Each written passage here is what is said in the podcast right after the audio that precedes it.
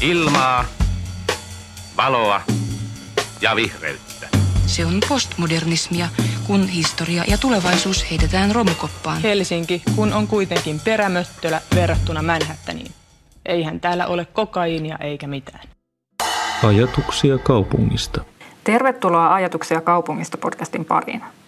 Minä olen Noora Laak ja studiossa tuttuun tapaan kanssani Jussi Ukkonen. Terve, terve.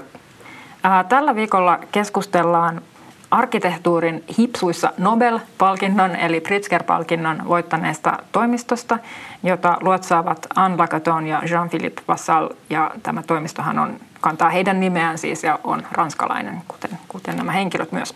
Ja nyt, jotta emme ihan semmoiseksi projektilistaukseksi, niin ehkä pohditaan enemmänkin sitä, että mikä tämän toimiston semmoinen suunnittelufilosofia on ja ehkä semmoinen niin kuin lähestymistapa, joka on varmaan myös niin kuin aika iso osa sitä, miksi he tämän palkinnon ylipäänsä saivat. Ja sitten pohditaan sitä, että mikä merkitys sillä mahtaa nyt sitten, onko siitä jotain tuotavissa tänne Suomen maaperälle vai onko se jotenkin vain tämmöistä keski-eurooppalaista höttöä? No niinpä, joo. No mun mielestä se on itse asiassa just aika tärkeä kysymys, että kun näitä vaikka Pritzker-palkintoja tai ihan mitä tahansa palkittuja toimijoita tai vaikka rakennuksia sitten seurailee, niitähän saattaa seurailla ihan niinku semmoisesta harrastuspohjasta ihan vaan ilolla siitä, että niinku fiilistelee hyvää arkkitehtuuria ja muuta, niin mun mielestä näiden kannalta just aika semmoinen hyvä kysymys on just se, että no voisiko tätä tapahtua Suomessa tai minkälaisia ajatuksia siellä taustalla on ja ehkä just tämän Lacaton Vassal-toimiston kohdalla niin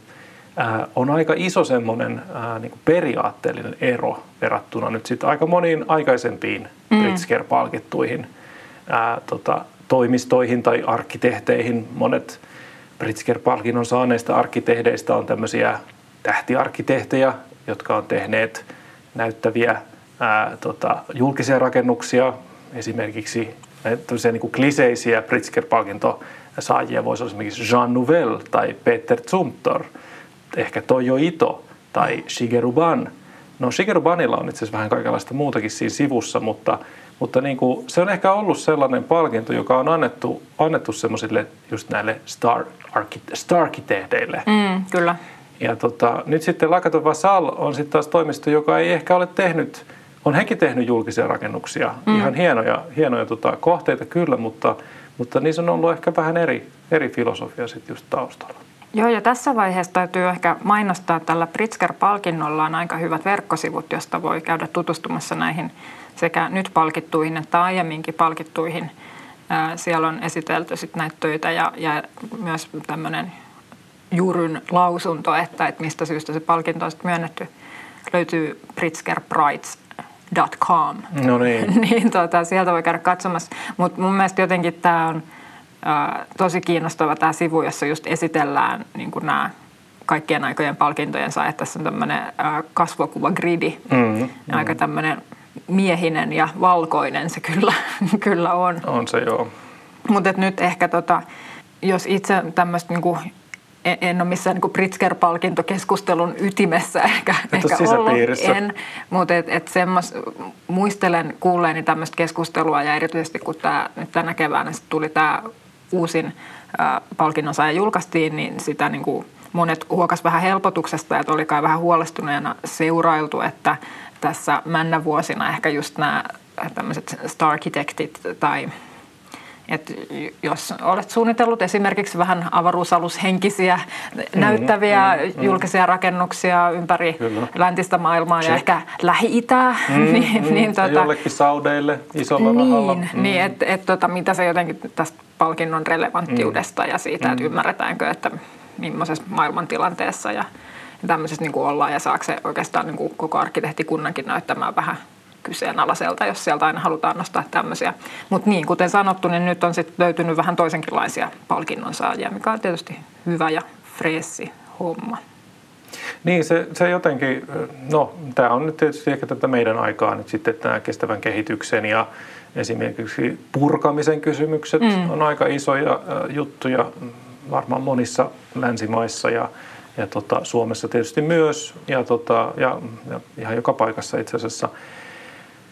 että mitenkä vanhaan rakennuskantaa voidaan suhtautua ja mitenkä sitten, minkälaisia hankkeita ylipäänsä tehdään. Että kyllä ehkä tämä Pritzkeri tosiaan niin kuin haluaa nyt yrittää maalata arkkitehtuurin vähän eri nurkkaan kuin mihin se on aiemmin maalattu. Ja kyllä se ehkä on aika vähän niin kuin aikakin, että musta tuntuu, että kyllä näissä niin kuin, ehkä silloin kun opiskeli arkkitehtuuria, niin jotenkin tämä Pritzker-palkinto oli yksi vähän niin kuin semmoinen knoppijuttu, minkä kautta pääsee tavallaan, niin että et nämä niin kuin tietyt semmoiset nimiarkkitehdit, mitkä siinä opintojen aikana tulee jotenkin hirveän tutuksi, niin tavallaan se on niin kuin semmoinen yksi osa sitä niin kuin arkkitehtuurikulttuuria, semmoinen, vähän niin kuin semmoinen muoti, vähän semmoinen niin kuin huippumuoti arkkitehtuurijuttu. Mikä sitten kuitenkin, jos sit vertaa ihan siihen, mitä sit niinku vaikka Suomessakin niinku se arkipäiväinen rakentaminen tai arkkitehtuuri on, niin ne on aika eri virtoja.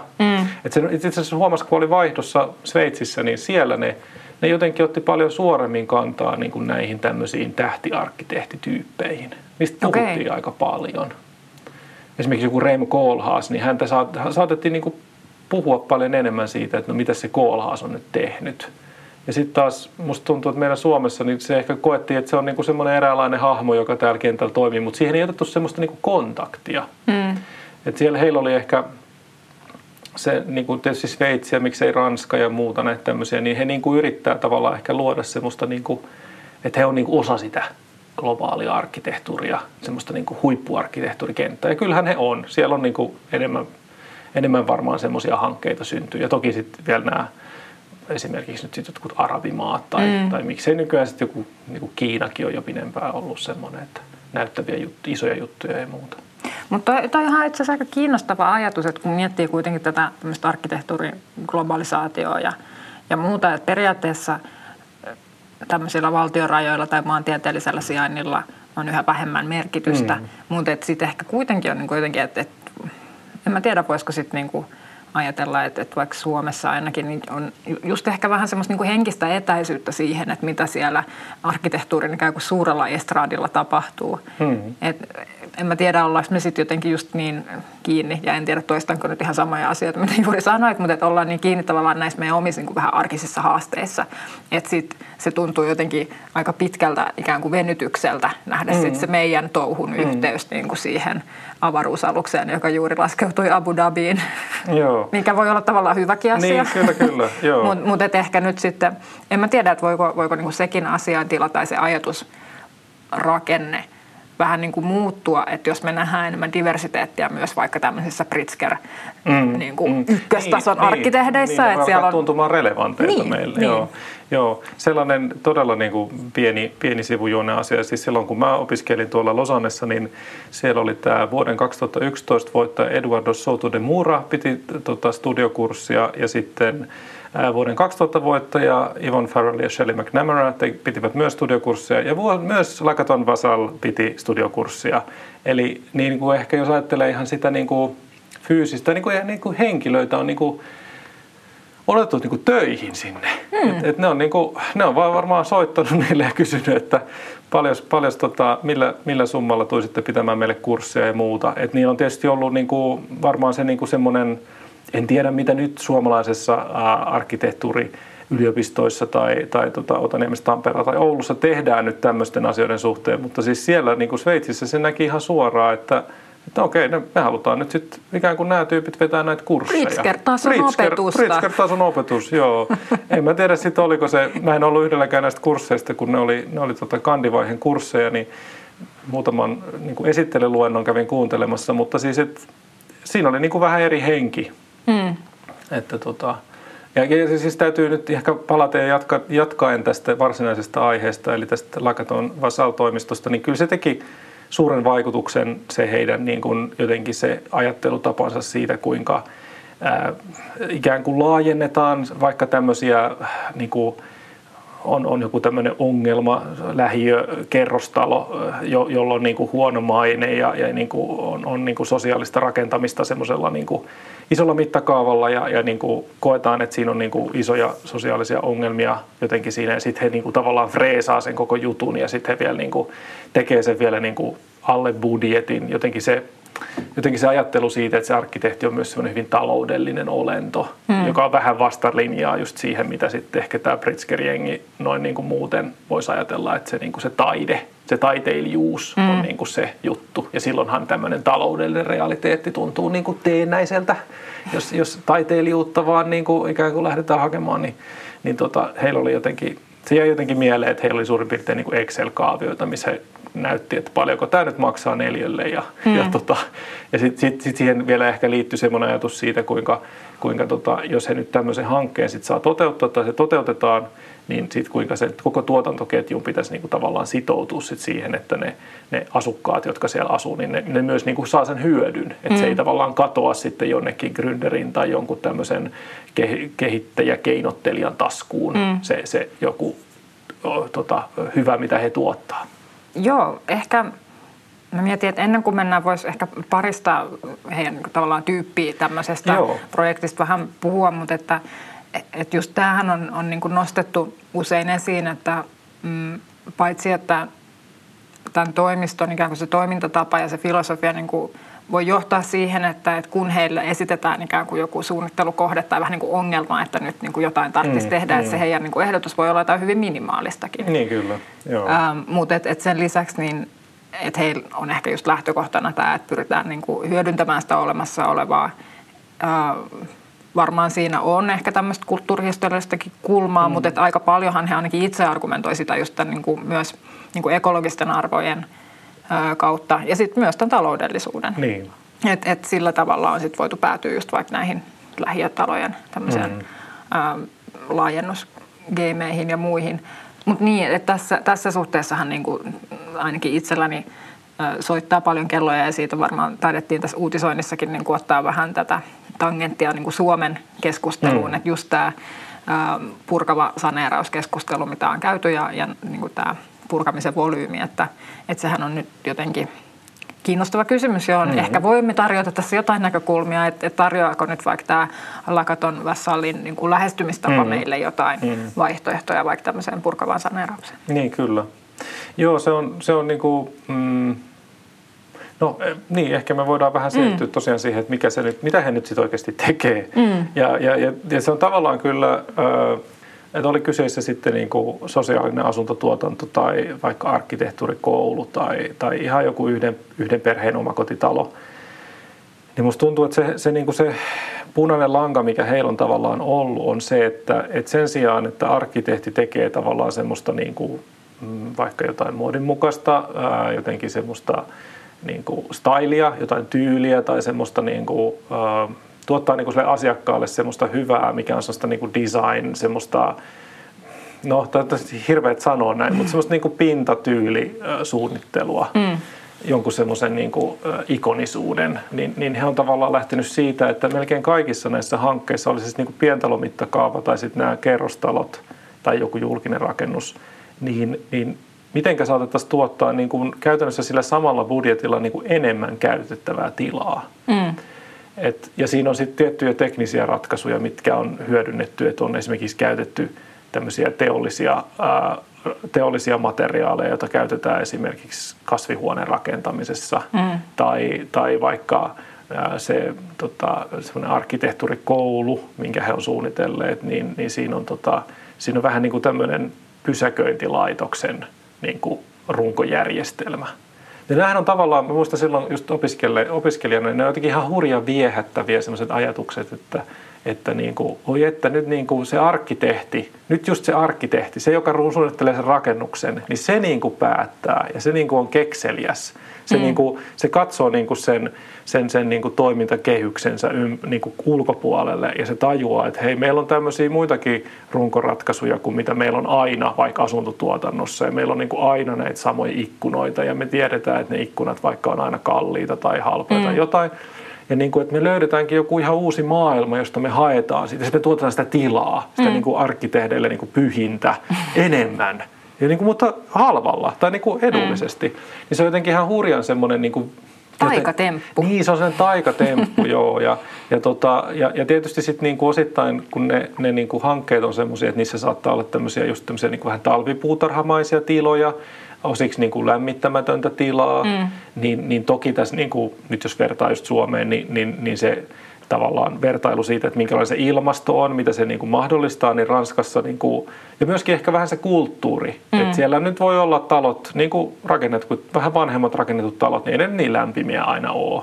Että etenkään talvella, ei todellakaan niin, Noora on asunut siellä Ranskassa, Noora voi kertoa tarkemmin, mutta niin kuin se, että meillä on niin semmoinen tietty rakentamisen kulttuuritaso, johon liittyy tietyt sellaiset hyvin tarkat normit. Ja nämä vähän niin kuin vääntää niitä silleen, että no tarviiko olla nyt niin lämmintä aina? No ei ehkä tarvi olla, jos sulla on enemmän neljöjä. Että tavallaan niin kuin, sieltä löytyy sitten semmoisia niinku ratkaisuja, jotka on niinku, että jos ottaa niinku sen budjettiraamin niinku tämmöisessä sosiaalisessa asuntotuotannossa, se on ihan perusteltua. Että sulla on niinku tuettu, säännelty rakentaminen, niin siinä on se tietty budjetti. Niin he voi niinku tuottaa enemmän kuin sit joku semmoinen, joka yrittää toimia sen perusrakennustoimintakehyksen sisällä. Mutta mä oon ymmärtänyt myös niin, että Ranskassa ja ehkä muuallakin Keski-Euroopassa myös se arkkitehdin niin kuin rooli lähtökohtaisesti on vähän erilainen. Että heillä on myös, niin kuin, toki just tämä toimisto on varmasti ottanut aika niin kuin päättäväisesti ikään kuin sen Excelin omiin näppylöihinsä ja lähtenyt ajamaan näitä heidän ideoita. Mutta et arkkitehdeillä on myös ehkä paljon enemmän niin kuin semmoista mahdollisuus vaikuttaa kustannuksiin ja ylipäänsä niin kuin vähän siinä, että miten niitä projekteja juostaan kasaan, niin ne arkkitehdit on niin kuin siinä puikoissa, eikä vaan siinä niin kuin ilmahipsuissa vain jotenkin sen tilan suunnittelijoina. Niin musta tuntuu, että siinä on niin kuin, me ei nyt tämän jakson sisällä voida kauhean tarkkaan käsitellä jotain ranskalaista kaavoitusjärjestelmää. Se on aika monimutkainen ja eikä mitenkään tuttu, en ole mitenkään sen asiantuntija, mutta olen ymmärtänyt, että heillä on niinku tavallaan se kaavoitustaso toimii vähän ehkä isommalla mittakaavalla sitten kuitenkin kuin mitä esimerkiksi meillä asemakaavoitus. Eli heillä ei niinku välttämättä niinku, ei tarvita tehdä semmoisia niinku asemakaavatason suunnitelmia ennen kuin haetaan rakennuslupaa. Eli siinä rakennusluvan yhteydessä sitten voidaan tehdä niin kuin ehkä vähän vapaammin sitä. Ja silloin tietysti niin kuin se arkkitehti, joka vetää sitä hommaa, niin silloin niin kuin isompi rooli ehkä niin kuin luoda ja keksiä se projekti. Tavallaan se, että mitä siinä niin kuin tehdään siinä hankkeessa. Ja heillä voi olla niin kuin hyvin niin kuin tarkkojakin sääntelyjä siitä, että minkälaista esimerkiksi asuntotuotantoa, asuntojakaumaa, minkälaisia kaupunkikuvallisia tavoitteita siinä on. Että kaikkea tämmöistä kyllä tulee, mutta siinä ei ole niin kuin ehkä niin, että kun musta tuntuu, että meillä Suomessa se asemakaavavaihe on niin voimakkaasti se, missä monia semmoisia niin kuin projektin niin kuin niitä peruslähtö, niin kuin, että minkälaista projektia tehdään, mitä tehdään, miksi tehdään joku juttu, niin se tulee meillä niin kuin siitä asemakaavasta ja toki meillä sit sitä voi kiertää sillä, että sama arkkitehti sitten niin kuin, toimii ikään kuin siinä asemakaavavaiheessa, että tavallaan ideoi sieltä lähtien sen, mutta se on toki sitten jo aika pitkä polku. Musta tuntuu, että tämä on pikkasen niin kuin ketterämpi siinä mielessä, että jos on niin kuin, jos ikään kuin hankkeen sisällä syntyy semmoinen käsitys, että hei, vaikka tämmöinen vähän erilaisempi tapa lähestyy olisi parempi siinä rakennusluvassa, niin he pystyy niin kuin heti lähteä työstämään sitä.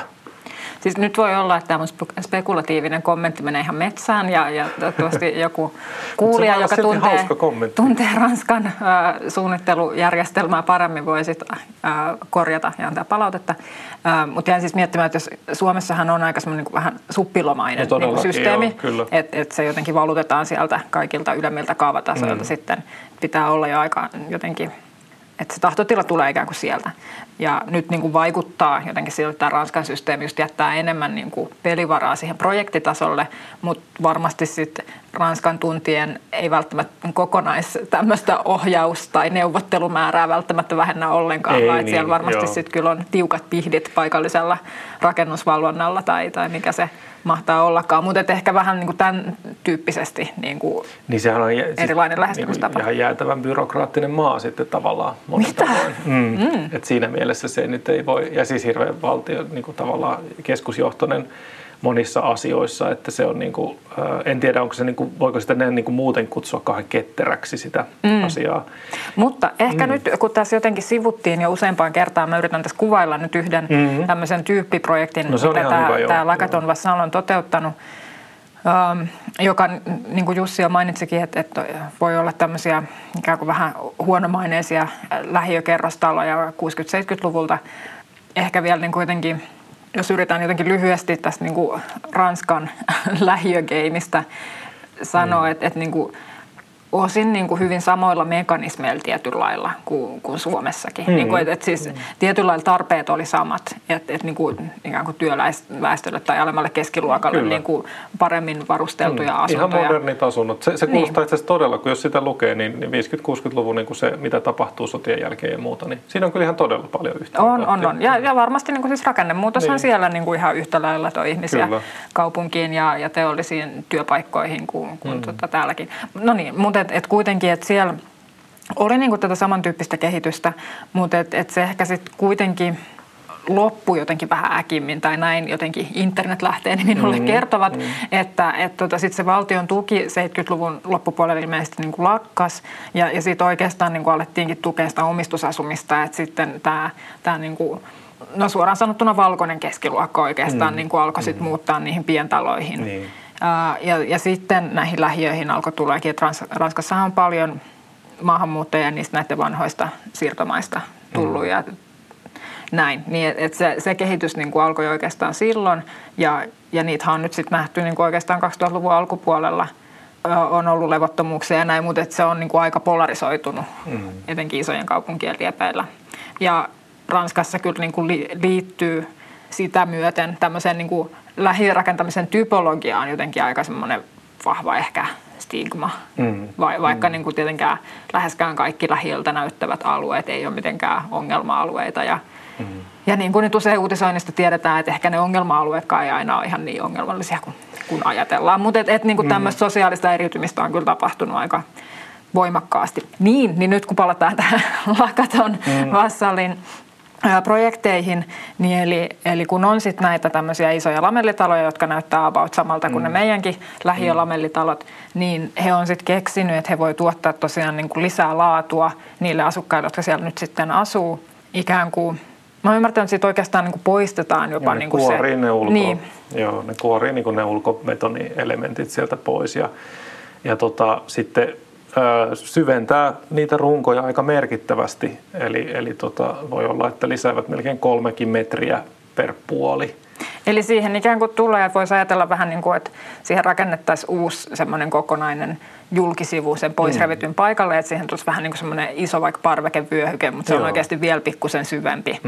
Mutta se, mitä siinä sitten saadaan, on se, että usein tämä, niin kuin, sit se uusi julkisivuratkaisu onkin semmoinen, että se on niin kuin oikeastaan ikkunaa lattiasta kattoon.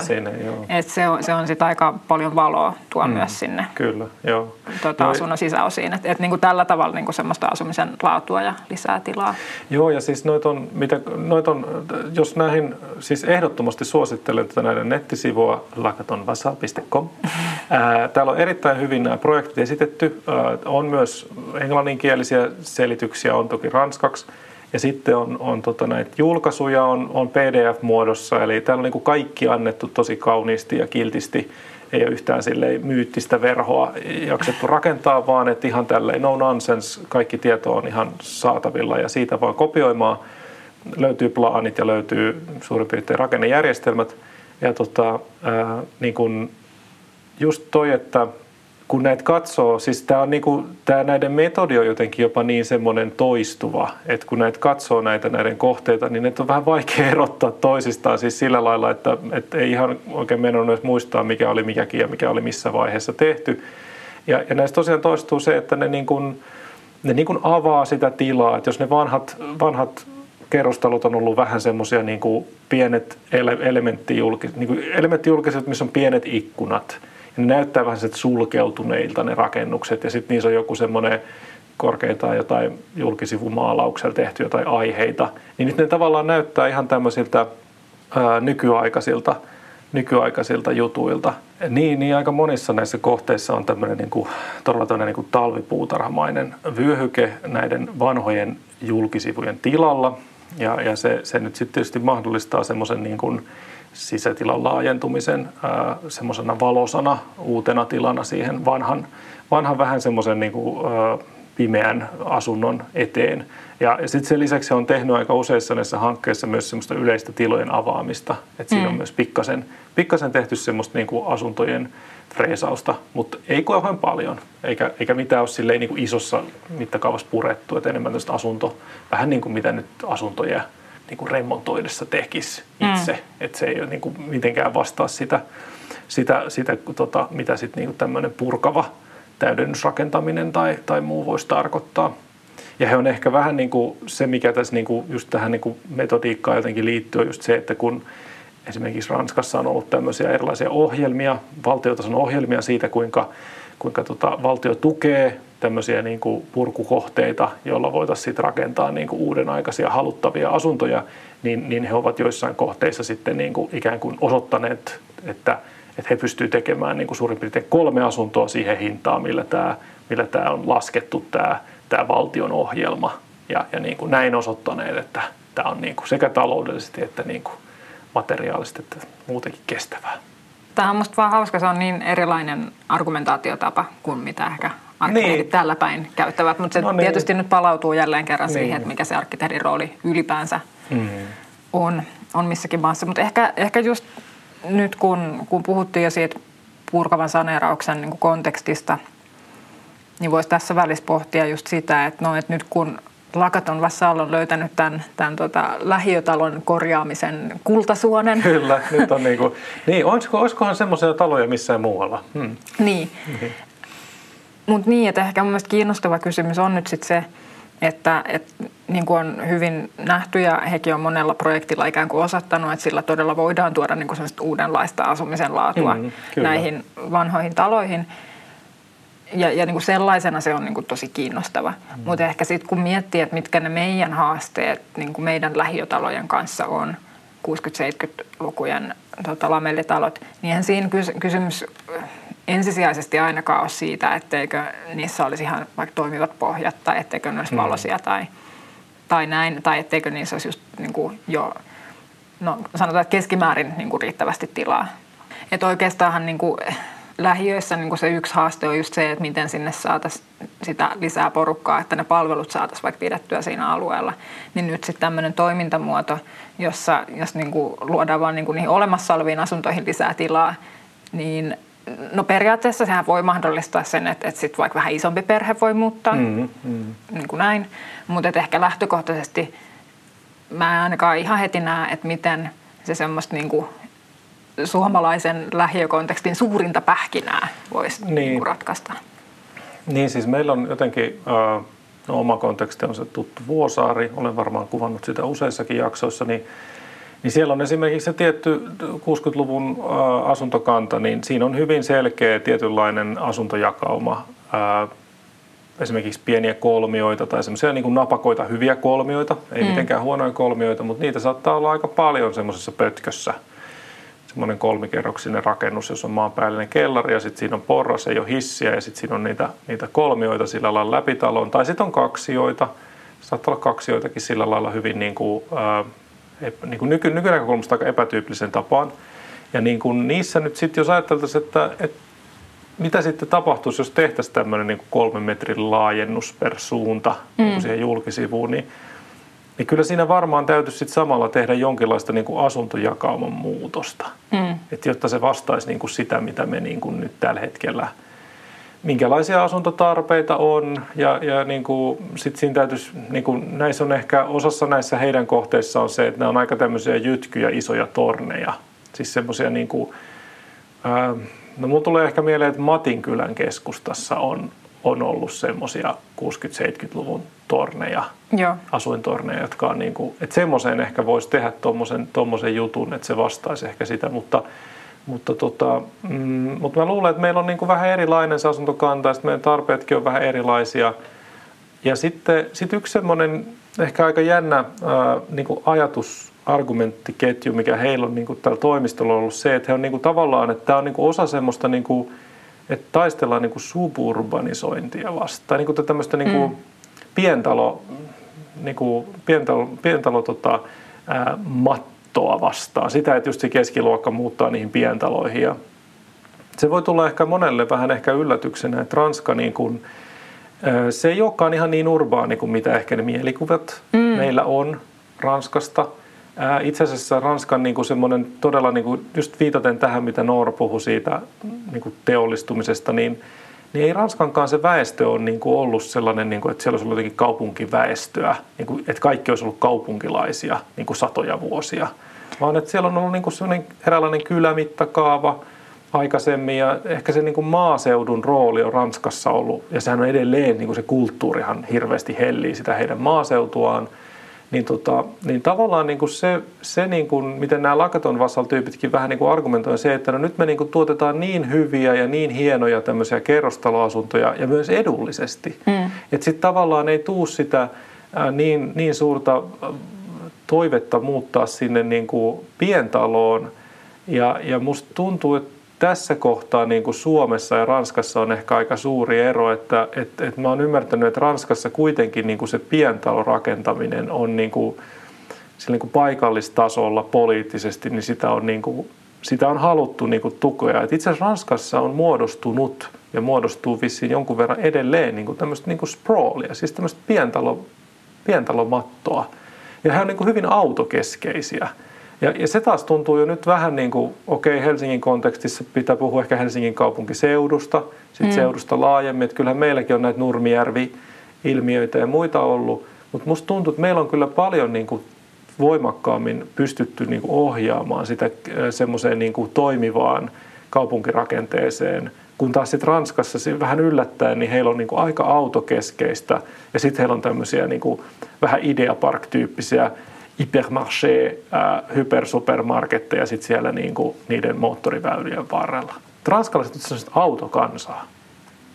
Totta kai, heillähän on valtio-omisteiset autotehtaat. No näin. What's not to like? No todellakin, sieltä vaan auto alle ja siellä omalla Renaultilla vaan. Niin, rellut ja pösöt ja muut. Mutta joo, siis kyllä kuvasit täsmälleen sitä, mikä on niin kuin oma käsitykseni Ranskasta. Olin siis tosiaan itse lukiosta vaihdossa Poitiersissa, joka on sellainen ehkä noin Jyväskylän kokoinen kaupunki Länsi-Ranskassa. Vanha kuin taivas, niin kuin useimmat ranskalaiset kaupungit varmaan on. Mutta tosiaan, että Poitiers on niin kuin sen alueen, no siinä on Bordeaux niin kuin sit vähän kauempana, niin kuin selvästi isompi kaupunki, mutta ehkä niin kuin sen alueen niin se on se isompia. Varsinainen aluekeskus sitten se Bordeaux, joo. Mutta joo, se tuli ehkä vähän yllätyksenäkin, että siinä Poitiersissa on tosi vanha ja hyvin urbaani tietysti se kaupunkikeskus, mutta sitten sen lisäksi on kyllä niin kuin valtavat alueet sitä pientalomattoa. Ja omalla autolla kyllä kaikki, jotka vaan kynnelle kykenee, niin ajelee ja ajelee myös siellä keskiaikaisessa keskustassa. Ja siis niin kuin sen jälkeen, kun mä oon ollut siellä vaihdossa ja sitten myöhemmin vierailu muutamaan otteeseen, niin se yllätyksekseni on niin kuin jatkunut kyllä se sprawl-kehitys sielläkin, että on tullut lisää tämmöisiä just automarketteja ja ostoskeskuksia ja näin, että niin kuin joo, sitä ei ehkä sillä lailla tule ajatelleeksi, että kyllä vaikka on niin kuin sitä semmoista ikään kuin vanhaa kaupunkikulttuuria niin kuin sitäkin, mutta että on myös todella vahva tämmöinen autokulttuuri. Ja kyllä varmasti niin kuin menemättä nyt ehkä hirveän diippien analyysiin siitä, että mistä kaikesta johtuen nämä keltaliivit protestoi Ranskassa, mutta että kyllä se niin kuin liittyy varmasti niin kuin ensinnäkin siihen aluepolitiikkaan, mitä Ranskassa on aiemmin tehty ja tavallaan niihin vahvoihin alueisiin ja siihen, että on ollut mahdollista myös asua vaikka siellä sen oman kylän tai niin kuin sen liepeillä. Että myös niissä pienemmillä paikkakunnilla on ollut ihan mahdollista asua. Niin nyt sitten just tämmöiset bensankorotukset ja muut, mitkä sitten niin kuin iskee voimakkaasti siihen, että ollaan hyvin niin kuin autoriippuvaisia ja sitten myös niin kuin aika miten se nyt sanoisi, Ranska on kuitenkin laaja maa, niin se on myös aika laajasti pidetty asutettuna. Niin, siellä on, joo, siellä mä en nyt muista ulkoa niitä lukuja, mutta siis se niin kuin asukastiheys ei ole mitenkään erityisen korkea siellä. Että siis toki nämä isot kaupungit on vähän asia erikseen, mutta siellä on hyvin paljon semmoista, niin kuin, ja sitten siellä on ihan hirveä määrä semmoisia vähän niin kuin kuntia.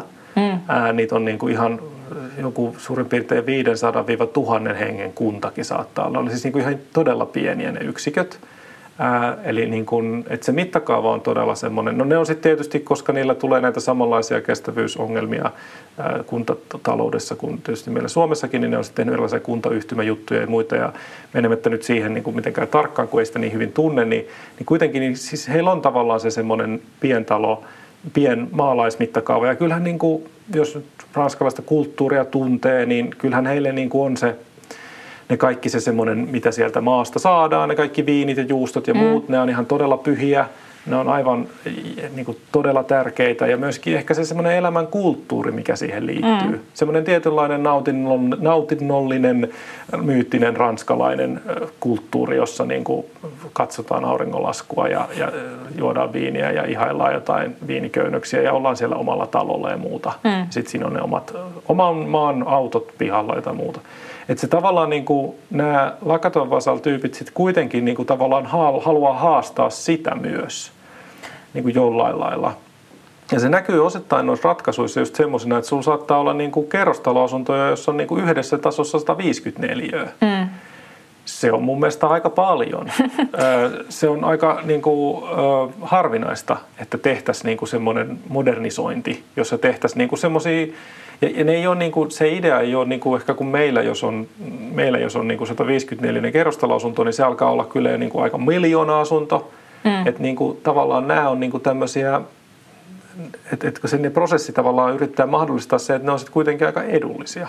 Ja sitten niissä on just tämmöisiä niin kuin näitä todella laajoja talvipuutarhamaisia osuuksia, jotka joissain noissa hankkeissa jopa niin kuin yhdistää semmoisia niin kuin vierekkäisiä massoja, että sä kuljet siellä sun, niin kuin, sun asunto onkin ikään kuin kahden vierekkäisen vähän niin kuin pistetalon osana. Sillä lailla, että sä kuljet semmoista privaattia niin kuin talvipuutarhaa sinne toiseen massaan. Niin kuin sitä on ehkä vähän vaikea kuvailla tässä, mutta että sulla on niin kuin semmoisia ulkoalueita, jotka yhdistää sun sisäalueita, jotka on vähän niin kuin eri rakennuksissa. Niin se kuulostaa kyllä tosi niin kuin eksoottiselta. Ja ne on niin kuin, tavallaan niistä niin kuin paljon neliöjä. Ja on paljon sitä semmoista niin kuin, avointa seinää, joka tietysti, niin kuin just, jos ajattelee jotain lämpötekniikkaa tai muuta, niin nämä kasvihuonemaiset rakenteet, niin ne tosiaan toimii ehkä vähän halvemmin ja helpommin, vähän lämpimässä tilassa.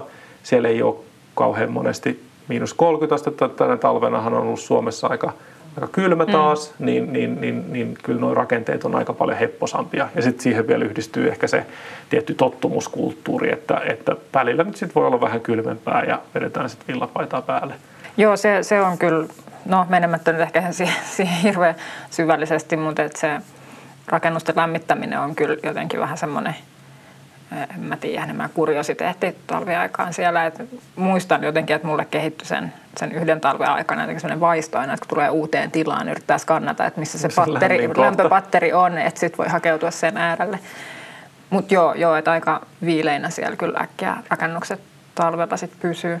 Mutta ehkä niin, jos nyt tässä aiemmin jakson aikana olin vähän jotenkin penseä, että tästä ei ole mihinkään Suomen oloissa tästä ratkaisusta, niin onhan tämä mun mielestä just tosi kiinnostavaa, että se kuitenkin niin kuin haastaa jotenkin sen ajatuksen, mikä meillä ehkä on siitä, että mitä on asua vaikka 70-luvun lamellitalossa. Kyllä, et me niin kuin heti nähdään ne jotenkin olemisen rajat ja että mitä se on, niin tietyllä lailla kyllä. Jo pelkästään se, että jos vaikka vaan niin kuin toiseltakin julkisivulta ikään kuin avataan se seinä. Kokonaan pois. Niin. On vaan avointa lasia. Ja on niin kuin korkea ikkuna ja sitten ehkä vielä just se lisätilakin siinä, mikä on tosi valoisaa. Niin puhumattakaan siitä, että sit jos niin kuin tulee ehkä hulppeastikin lisäneliöitä, ehkä ei välttämättä tarvitse tulla ihan hulppeasti, mutta edes jonkun verran. Niin tosiaan niin kuin se, että ehkä se niin kuin tuo vähän semmoisen uuden ulottuvuuden siihen, mikä on sitten, sanoisin, että ei ole mikään pieni teko tavallaan, kun ajatellaan sitä meidän olemassa olevaa rakennuskantaa. Että jos sä pystyt tuomaan siihen ihan tämmöisen niin kuin uuden elementin tai jotenkin, että sä voit sitten niin kuin, yhtäkkiä voikin niin kuin unelmoida siitä tietynlaisesta asumisesta ihan uudella tavalla tai että siinä on semmoisia uudenlaisia laatutekijöitä, mitä aiemmin ei jotenkin uskaltanut unelmoida.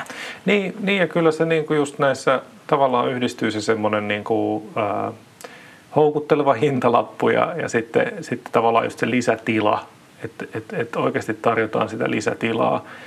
Jotenkin ja ehkä sen nopeasti vielä lisää, että ehkä tavallaan, että tässä nyt Suomi-Ranska-vertailussa se on aika haastavaa, mutta ehkä jos palataan vielä siihen tietynlaiseen stigmaankin, mitä niissä, siis siellä Ranskassa voi tämmöisillä niin kuin lähiöpamellitaloilla olla, niin kyllähän niin kuin, nämähän on semmoista niin kuin promomateriaalia ikään kuin niille tietyllä lailla, että katsokaa mitä näillä voidaan tehdä, että vaikka teillä tuleekin huono fiilis nyt ehkä näistä rakennuksista, niin että niitä ei tarvitse purkaa, vaan että niillä voi tehdä vielä vaikka mitä. Että jotenkin ehkä semmoinenkin kulma.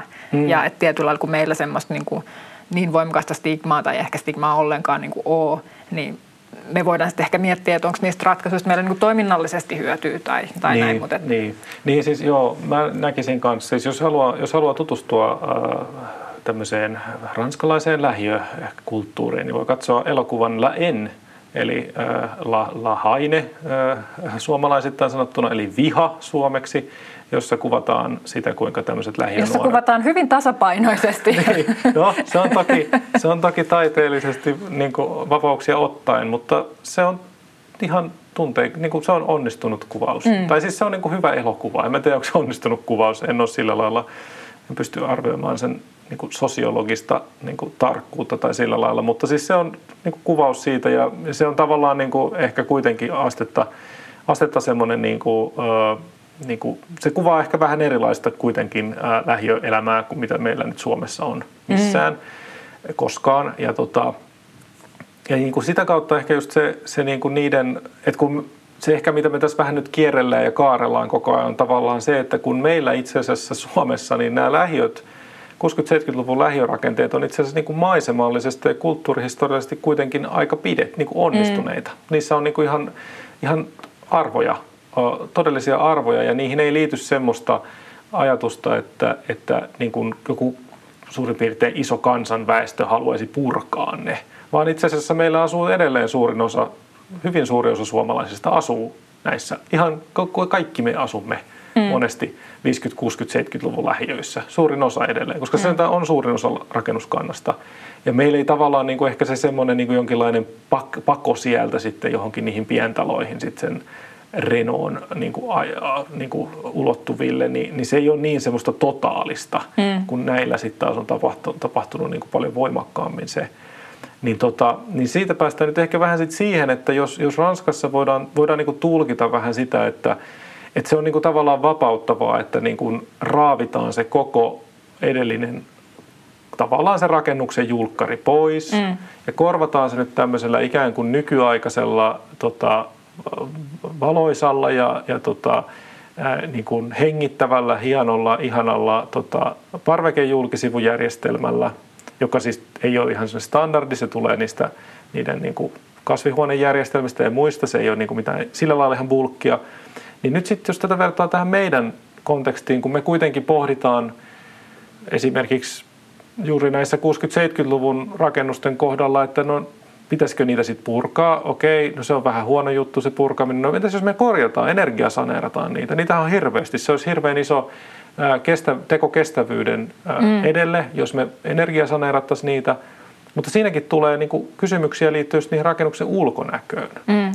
Ne on toki paljon pienempiä kysymyksiä. Joku voisi nillittää tai mainita, että no onko ne edes järkeviä kysymyksiä ollenkaan? Onko niillä merkitystä semmoisilla pienillä asioilla kuin se, että miten se julkisivu rakentuu, jos siihen lisätään niin lisäeristystä tai muuta, tai jos ne ikkunat vaihdetaan, jos siellä on vanhat puuikkunat ja sitten tulee puualumiiniikkunat. Niin ne on toki paljon pienempiä kysymyksiä, mutta tämmöisiä kysymyksiä jatkuvasti niin kuin pohditaan. Ja niin kuin, sitten kuitenkin, niin kuin, jos katsoo just näitä Lakaton Vassal-hankkeita, niin nämä on aika silleen niin kuin nopeasti katsottu, nämä on vähän samasta pakasta revittyjä. Siis tavallaan se lopputuote, se loppujulkisivu näyttää sitten semmoiselta nyt vaikka 2010-luvun, 2020-luvun lasijulkisivulta. Niin onko se tavallaan se, mitä me halutaan myöskään tehdä niille meidän taloille? Jos me tiedetään, että ne on, niinku, ne on niinku arvokas osa kulttuurihistoriaa. Niin, toi on hyvä kysymys. Mä luin jostain, että niin kuin taas nämä Ranskan lähiörakennukset, että kun niitä on, no niin kuin ehkä joka puolella siihen aikaan, kun väki on muuttanut maalta kaupunkeihin, niin on hirveällä kiireellä niitä rakennettu, mutta että siellä olisi sitten ehkä joustettu jonkun verran normeistakin, että välttämättä se laatu ei ole sitten ollut niin hyvä ainakaan niin kuin ihan kaikilta osin. Niin kuin mietin vaan sitä, että Suomessa sitten kuitenkin, ei ehkä ihan 100%, mutta on ollut kuitenkin niin kuin aika hyvät suunnittelijat, aika hyviä toteutuksiakin, niin että meillä ehkä keskimäärin niin kuin enemmän on niin kuin myös niin kuin aidosti semmoisia niin kuin laadullisia tekijöitä ja niin kuin niitä arvoja, mitkä liittyy niihin rakennuksiin. Että ehkä sitten jos siellä Ranskassa on sitten niin, että se lähtökohtakin on vähän semmoinen hepposempi tai ei niin hyvä, niin sitten voi ehkä vähän löysemmin rantein sinne tehdä tämmöisen uuden kerroksen. Mutta siis se, riippumatta siitä, että minkälaiset ne lähtökohtaiset rakennukset siellä Ranskassa nyt on, niin toi kysymys on kyllä kiinnostava. Ihan niin kuin ehdotettiinpa mitä hyvänsä niin kuin muutosta niihin vanhoihin rakennuksiin. Että just jos tehdään vaikka energiaremonttia, niin kuinka keskeistä se jotenkin on, että se niin kuin säilyy se, että siitä voi hahmottaa vielä jotenkin se alkuperäisen ratkaisun. Koska siis nyt jos kaikki ei heti ymmärrä, niin kuin, että mitä tarkoitan energiaremontilla, niin usein se tarkoittaa tämmöistä eristerappausta esimerkiksi, kyllä, mikä tulee sitten sen vanhan julkisivun päälle, mikä sitten aiheuttaa sen, että esimerkiksi ikkunat on sitten niin kuin syvemmällä ikään kuin siellä, kun ne alun perin oli. Et tietyllä lailla ne ei ole ehkä mitenkään hirveän dramaattisia muutoksia, ne ei ole mitään tämmöistä lakaton vassal-tason muutosta, mutta että on ne silti, niin kuin vaikuttaa siihen visuaaliseen ilmeeseen. On, ja kun sitten tavallaan, jos mennään siihen semmoiseen vaikka suomalaiseen 60-70-luvun arkkitehtuuriin, niin kuin, että mitä ne on ne pienet hienovireiset asiat, mitä siellä sitten on tehty, kun siinä on kuitenkin, no tietysti 70-luvulla ehkä vielä enemmän se teollinen tuotanto alkaa näkyä, mutta kyllä kun nyt 60-luvullakin, niin sitten tavallaan ne pienet elementit, mitä siellä nyt on tavallaan niin kuin, ne arvokkaat pienet detaljit, niin niitä sitten aika paljon muutetaan, että se on semmoinen yksi kysymys, mikä näihin liittyy. Ja ehkä nopeasti mä sanon vaan tähän väliin, mutta onhan se niinku samalla, niinku, ymmärrän sen tosi hyvin, että se jotenkin, se kysymyksen asettelu on niin järjetön vaikka tämän energiaremontin kohdalla, että jotenkin, että haluatko jotenkin pelastaa maailman niin kuin ilmastotuholta. Kuluttamalla vähemmän energiaa onko rakennuksen hienovaraiset visuaaliset muutokset versus energiansäästö. Niin energiansäästöhän voittaa joka ikinen kerta ja jokainen järkevä ihminen valitsee sen totta kai. Mutta nyt ehkä kyse on tietysti siitä, että mä en niin kuin tiedä, oletan, että jotenkin tutkimuslaitoksissa ympäri Suomea tehdään väsymättä töitä, jotta löydetään uusia tapoja tehdä energiaremontteja. Ehkä valitettavasti ei ihan niinkään, mutta mä toivoisin tietysti, että meillä olisi niin kuin enemmän keinovalikoimaa myös niin kuin siihen, että miten niitä rakennuksia on mahdollista lisäeristää. No niin, semmoinen disclaimer. No ei se, kyllä. Tota kannattaa kaikkien pohtia, että siinä ei ole nyt välttämättä mitään valmista sabluunaa oikein kellään, että miten sitä kannattaisi tehdä. Että tavallaan nyt tämä lakaton vasal-tyyppi tai tämä tapa tehdä, niin sitten semmoinen yksi aika iso kysymys, mikä tähän liittyy, on mun mielestä just se, että kun he niin kuin kasvattaa runkosyvyyttä. Se on yksi semmoinen kysymys, mikä on tietysti jo niin kuin lähtökohtaisesti, jos ajatellaan sitä, että ne modernin ajan rakennukset, toki voi olla, että nämä Ranskan modernin ajan rakennukset on ollut vähän semmoisia isompia runkoisia jo silloin, mutta esimerkiksi just Suomen kontekstissa, niin ne on kuitenkin ne 60-luvun talot, niin se on just tavallaan nähty yhtenä voimavarana just se, että ne on kapeat ne rungot, jotta siellä on sitä valoisuutta ja ne on tavallaan semmoiset niin kuin, se tilatuntukin on semmoinen niin kuin kompakti, se on semmoinen ihmisen mittakaava ja niin poispäin. Siinä on tavallaan semmoinen niin kuin, tietty napakkuus. Ja nyt sitten tavallaan se just, että jos sitä niin kuin syvennetään 3 metriä, niin se toki muuttaa niin kuin sitä tilakokemusta tosi paljon. No se voi muuttaa sen just tälleen positiivisella tavalla, että siitä tulee jotenkin semmoinen fantastinen talvipuutarha juttu. Plus, että sitten näissä on vielä sen talvipuutarhan lisäksi vielä vähän niin kuin semmoinen erillinen ulkoparveke, että se voi olla vaan hyvää. Mutta sitten siinä voi tulla myös semmoinen ajatus, mikä just ehkä tuo sen eron niin kuin tähän Ranskan ja Suomen kontekstiin, että kun okei, tuo niinku talvipuutarhatila, mutta onko toi nyt sit lopulta oikeastaan kerrosalaa sitten kuitenkin? Niin sit siinä niinku tavallaan tulee myös se, että niinku, jos tässä oikeasti, niinku, mä en ihan tarkkaan tiedä, että onko nämä sitten niinku semmoisia asuntoja, joita niinku myydään oikeasti isompina asuntoina ja sitten näin. Ja siihen alkaa tulla sitten semmoisia kysymyksiä, jotka liittyy niinku meillä paljon sit siihen, että itse asiassa niinku mahdollistetaanko tässä niinku lisää rakennusoikeutta.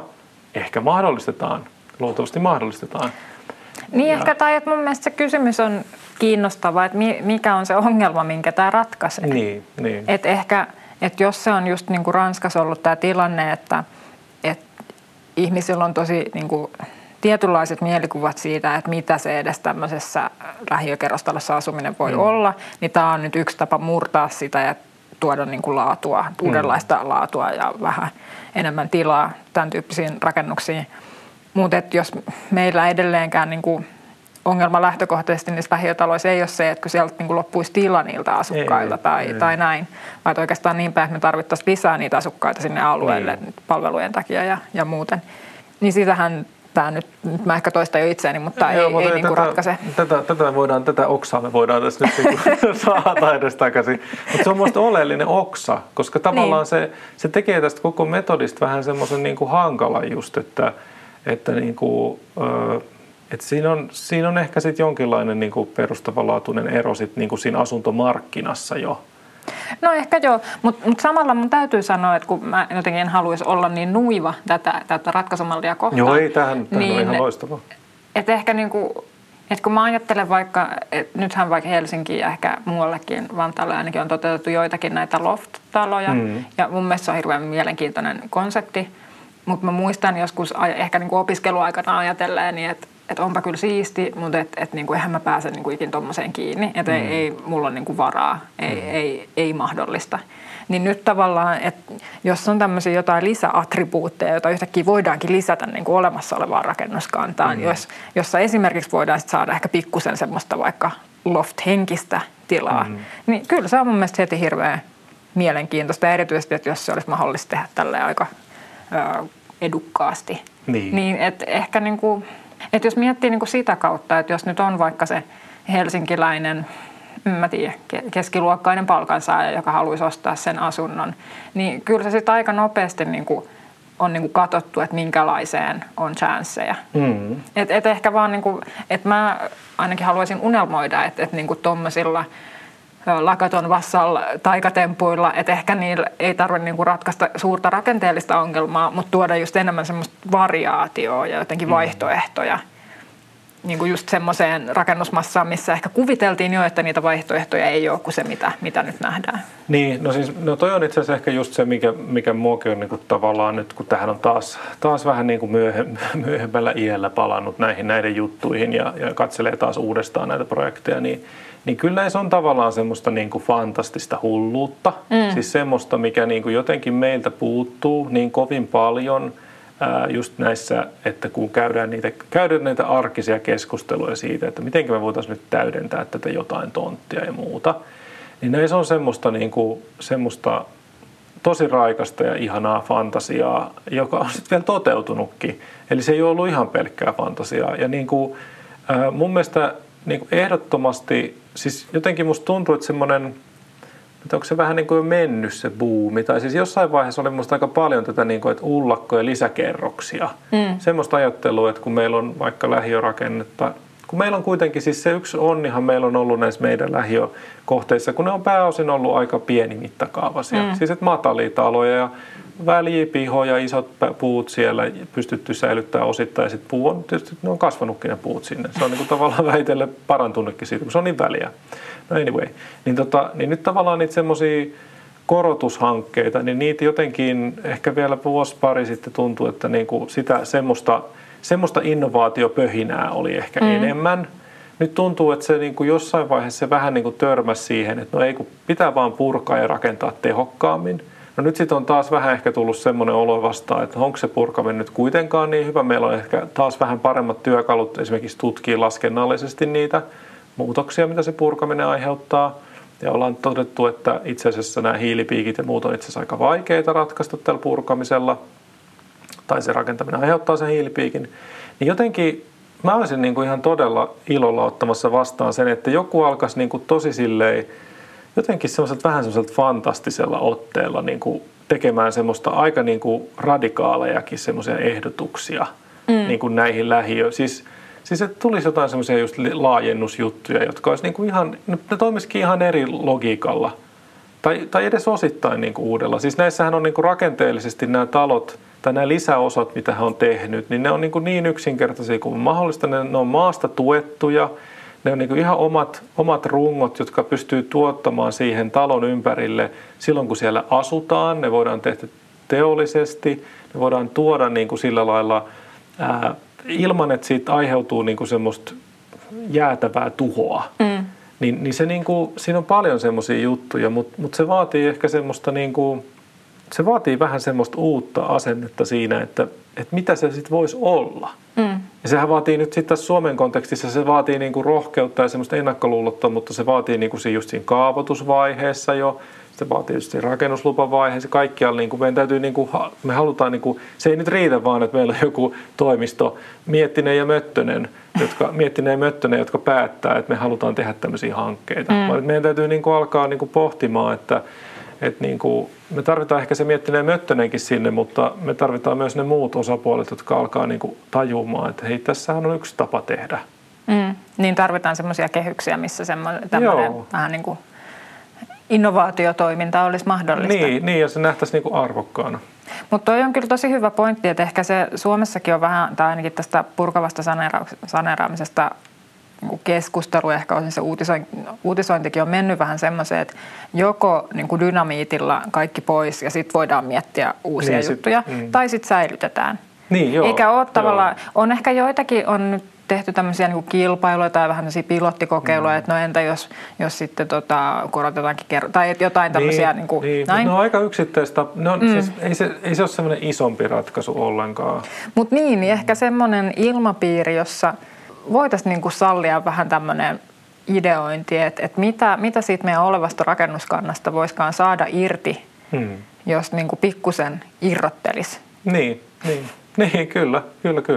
Joo, musta näiden jutuissa, niin nämä on aika tämmöisiä, siis vaikka nämä just lähtee ehkä niistä, tavallaan ne niin kuin perustelee, argumentoi semmoisilla hyvin järkevillä jutuilla niitä, niin kyllä näissä on myös semmoista niin kuin hauskuutta ja hulluutta ja semmoista just, että niin kuin, ehkä tämä on myös niin kuin tässä suhteessa jotenkin tälle ajalle tyypillinen arkkitehtitoimisto, että he ovat onnistuneet piilottamaan sen arkkitehtuurin ja ne hauskat jutut sinne Excelin soluihin. Että mennään niin kuin jotenkin Excel edellä ja sitten ehkä ne sellaiset hienot ideat siellä salakuljetetaan mukana. Niin, no eikö se tavallaan ole luova? Eikö osittainhan luovuus on just sitä, että tehdään vaan tämmöisiä ehdotuksia, mutta sitten myöskin pidetään huoli siitä, että siellä on jotkut rajat. Se ei ole niinku ihan semmoista hulluutta, vaan se, että se niinku, että siinä on niinku tietyt semmoiset oleelliset näkökohdat huomioitu, mutta sitten sen jälkeen niinku, sit vaan niinku annetaan kaasua. Hyvä. Onko meidän Lacaton Vassal perattu tässä ja ranskalaiset ja suomalaiset lähiöt?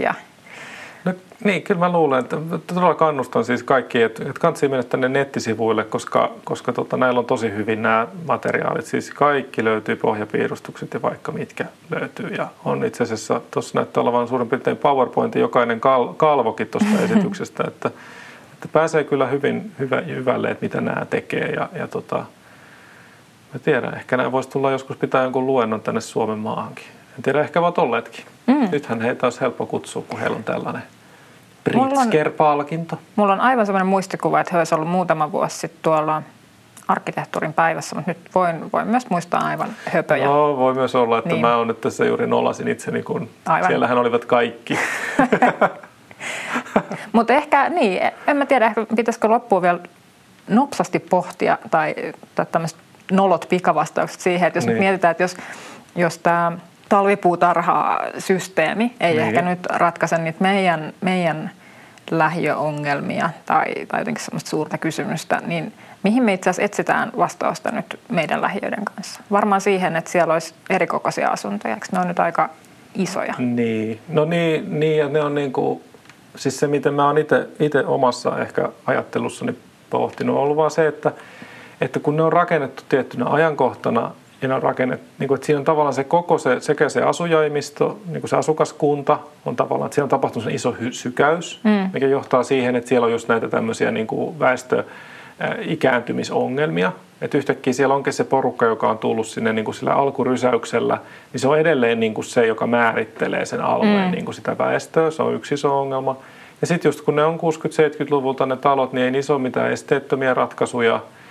Ja, niin kuin, ja sitten se asuntojakaupa saattaa olla painottuu vähän alueesta riippuen, niin esimerkiksi niihin perheasuntoihin, jotka eivät sitten kuitenkaan välttämättä niillä alueilla, niillä sijainneilla ole riittävän houkuttelevia. Joku semmoinen napakka 3 huonetta keittiö, niin se voi olla tosi hyvä 3 huonetta ja keittiö, mutta se ei välttämättä ole kuitenkaan vastaa ihan sitä, mitä ihmiset niin kuin tarvitsee. Et niin kuin niitä täytyisi saada niin kuin monipuolistettua. Kyllä se on mun mielestä tosi iso juttu siinä. Ja just niin kuin, toki sitten niin kuin vielä sitä, niin kuin, mitä muutenkin on, että just näitä palveluiden siis sehän on vielä just, että kun se on ollut tätä toiminnoiltaan eriytettyä aikaa, jolloin kaikki pitää olla niin kuin keskitetty kaupalliset jutut ja muut erilleen toisistaan. Liikennekin on vielä niin kuin silleen eriytetty osittain, niin tavallaan sitten se, että miten se olisi semmoista, niin kuin, onko se nyt sitten taas sitä resilienttiä kaupunkia tai semmoista niin kuin, sitä semmoista kaupunkimattoa ja kaupunkirakennetta, joka toimii siinä muuttuvassa arjessa. Siellä on niitä lähipalveluita. Ja, siis mun mielestä voisi olla ihan tosi kiinnostavaa, että niitä niin kuin, jotenkin niitä vaan niitä nykyisiäkin taloja silleen tosi ennakkoluulottomasti vaan niin kuin laajennettaisiin vaikka just niiden palveluiden osalta ja muuta tämmöistä. Sitten tulisikin sitten jotain niin kuin pientä liiketilaa ja tulisi, niin kuin kaikenlaista voisikin tulla jotenkin siihen niiden nykyisten rakennusten yhteyteen, mutta jotenkin vaan se oma arjen kokemus on aika kaukana siitä, että niitä yhtäkkiä vaan niin kuin silleen alettaisiin niin muuttamaan muuten kuin sen purkamisen kautta. Niin, mutta toi on kyllä jotenkin kiinnostavaa, että nyt meidän täytyy ehkä kollektiivisesti tässä laajentaa tajuntaamme sen osalta. Ja mä tiedän, tehdään ehkä sellaisia avauksia sit myös, että se olisi se uuden kuvitteleminen ja ehdottaminen mahdollista muussakin kontekstissa kuin vaan siinä purkamisessa. No kyllä, se olisi varmaan ihan. Ja sehän olisi niinku just, sieltä voisi löytyä niitä semmoisia, että jos meillä nyt on näitä vaikka hiilijalanjälkimittauksia ja muita, jossa pystytään toteamaan tietyt asiat, niin siinähän nyt sitten näkyisi heti se, että jos sitä säästetään vaikka niitä runkoja, niin se on myöskin ihan mitattavissa, että mitä hyötyä siitä sitten tulisi. Että voihan se olla, että sieltä avautuu todella, todella hyviä ikään kuin uusi tie. Hyvä. Tähän on varmaan nyt hyvä lopettaa uuteen tiehen. Seuraavassa jaksossa keskustellaan vähän kulttuuriympäristöistä ja mitä Helsingissä oikein tapahtuu. Siitähän on ilmestynyt vastikään kokonainen pamfletti, johon voi tutustua internetissä ja sen voi toki myös ostaa omaksi hyvin varustelluista kirjakaupoista. Eli kyse on tietysti Kenen kaupunki -pamfletista, mutta palataan siihen seuraavassa jaksossa. Nyt täältä Ranskan ja Suomen lähiöistä. Moikka moi! Moi moi!